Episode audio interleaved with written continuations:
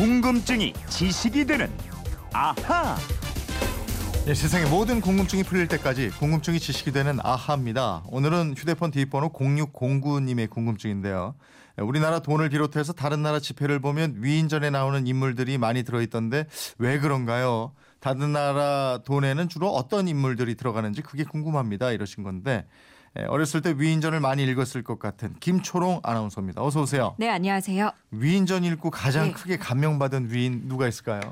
너무 많아가지고. 너무 많아요? 훌륭한 위인들이 많이 계시잖아요. 네. 그러니까 한 명 꼽으라니까 참 어려운데요. 우리 땐 단연 이순신 장군이요. 이순신 장군. 네. 근데 저 어릴 때 여자애라 그런지 신사임당. 아, 그렇구나. 이렇게 커라 이런 말 많이 들었습니다. 지폐 속의 인물이 어떻게 선정되는지, 우리나라 지폐에는 어떤 인물들이 들어갔는지 이런 설명 전에 한 적이 있어요. 그렇죠? 예, 예. 우리가 쓰는 돈은 한국은행권이잖아요. 그렇습니다. 이 은행권은 언제 처음 만들어진 거죠? 지불기한이 따로 없는 언제든 쓸 수 있는 형태의 지폐, 1189년 중국 금나라가 처음 발행한 것으로 인정받고 있고요. 서양에서는 이보다 몇백 년 늦은 17세기 초에 나왔습니다. 네. 영국에서 금은 세공업자가 금화나 은화를 보관해주면서 예탁 증서를 발행했는데요. 이게 지폐의 기원이 됐고요. 최초의 은행권 1666년 스웨덴 스톡홀름 은행에서 발행됐습니다. 처음부터 지폐 도안에 인물이 들어가고 이랬진 않았겠죠? 예, 그렇습니다. 인물상이 들어간 건 19세기경인데요. 네. 처음에는 여신이나 수호신 이 지폐에 그려졌고요. 19세기 중엽부터는 국왕이나 대통령 같은 정치가의 초상이 주로 사용이 됐습니다. 아, 그러다가 이제 위인전에 나오는 인물이 모델이 됐잖아요. 예. 이제 왜 그런 위인전에 나오는 인물이 모델이 됐느냐 이런 궁금증이에요. 예. 화폐가 국가적 상징물이자 필수품이잖아요. 예. 그렇기 때문에 나라를 대표하는 인물을 많이 쓰는 편입니다. 특히 역사적 위인은 이미 검증이 돼 있기 때문에 논란의 소지도 적고요. 인물 초상은 사실적으로 재현이 가능합니다. 또 풍경이나 건물 등에 비해서는 개성이 더 뚜렷하고요. 재현하기가 쉽지 않아서 위조 방지에도 도움이 됩니다. 그렇군요. 자, 그럼 다른 나라 지폐 속의 인물 한번 알아볼까요? 예, 우선 세계 경제를 좌지우지 하는 돈이죠. 미국 달러화. 조만간 돈의 가치, 이 돈값인 기준 금리를 올린다 그래서 다른 나라들이 벌벌 떨고 있는데요. 네. 이 미국 돈의 기본인 1달러 지폐, 미국 초대 대통령인 조지 워싱턴이 그려져 있습니다. 예. 또 1869년 1달러 지폐 처음 등장했고요. 1963년 발행한 지폐의 디자인이 지금까지 쓰이고 있습니다. 1달러 지폐는 외국 여행 가고 이랬을 때 팁으로 많이 사용하잖아요. 그렇죠. 이게 전 세계적으로 많이 써서 그런지 1달러 지폐의 평균 수명이 고작 22개월에 불과돼요. 네. 그리고 2달러 지폐에는 3대 대통령인 토마스 제퍼슨이고요. 네. 5달러에는 링컨, 20달러짜리에는 잭슨, 50달러에는 그랜트 대통령, 이렇게 5명의 대통령이 한 자리씩 쫙 차지하고 있습니다. 네. 또 대통령이 아닌 인물도 있는데요. 10달러에 들어있는 해밀턴이 있고요. 이 사람은 미국 초대 재무장관이었습니다. 또 100달러에는 피레침을 발명한 플랭클린 초상이 들어있습니다. 근데 여자는 없어요. 전부 다 남자예요. 그러네요. 네. 독립 초기에 정치인을 넣다 보니까 그렇게 된 거고요.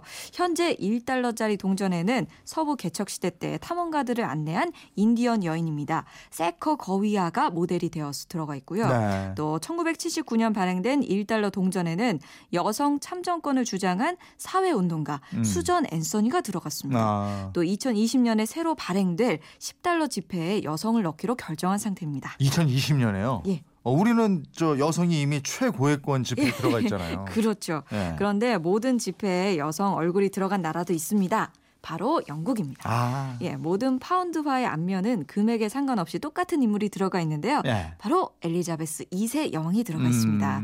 영국은 대영 제국 시절에 입헌 군주제를 채택하고 있기 때문에 여왕의 얼굴이 들어가 있어요. 그러면 다 여왕의 얼굴이면은 인물로는 돈을 구별하기가 어렵겠네요. 근데 걱정하지 않아도 돼요. 뒷면에는 다른 인물이 들어가 있습니다. 앞면 뒷면 인물이 다르군요. 예. 예. 이 파운드화는 세계 화폐들 가운데 유일하게 뒷면에도 초상화를 그려놓고 있습니다. 예. 뒷면에 들어가는 인물에는 과학자 뉴턴 있고요. 웰링턴 장군 있고요. 나이팅게일, 셰익스피어 이런 인물이 1993년까지 실려 있었습니다. 93년에 대대적으로 인물 교체 작업을 해요.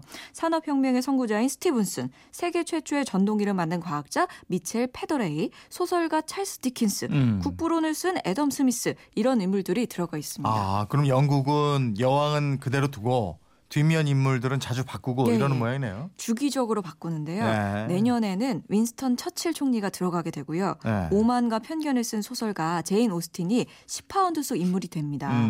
이 엘리자베스 2세 여왕은 전 세계 화폐 중 가장 많은 돈에 등장하는 인물이기도 하고요. 이 50개 나라가 넘는 영연방 중에서 20여 개 나라가 여왕을 자기네 나라의 국가 원수로 규정해서 화폐 속 인물로 사용하기 때문입니다. 아, 그렇군요. 그럼 국제통화로 지위가 높아지는 중국 돈 있잖아요. 위안화. 예. 이건 어떻게 돼요? 이 위안화의 공식 명칭은 런민비라고 하는데요. 지금 사용 중인 런민비는 1999년에 나왔어요. 모든 지폐가 한 인물입니다. 네. 바로 마오쩌둥입니다. 색깔하고 크기만 다르고요. 똑같은 중년 시기에 그 마오쩌둥 초상이 그려져 있고요. 네. 그 전에는 노동자들이 일하는 모습 등이 등장하곤 했는데 이게 다 바뀌었습니다. 아, 일본은 어때요?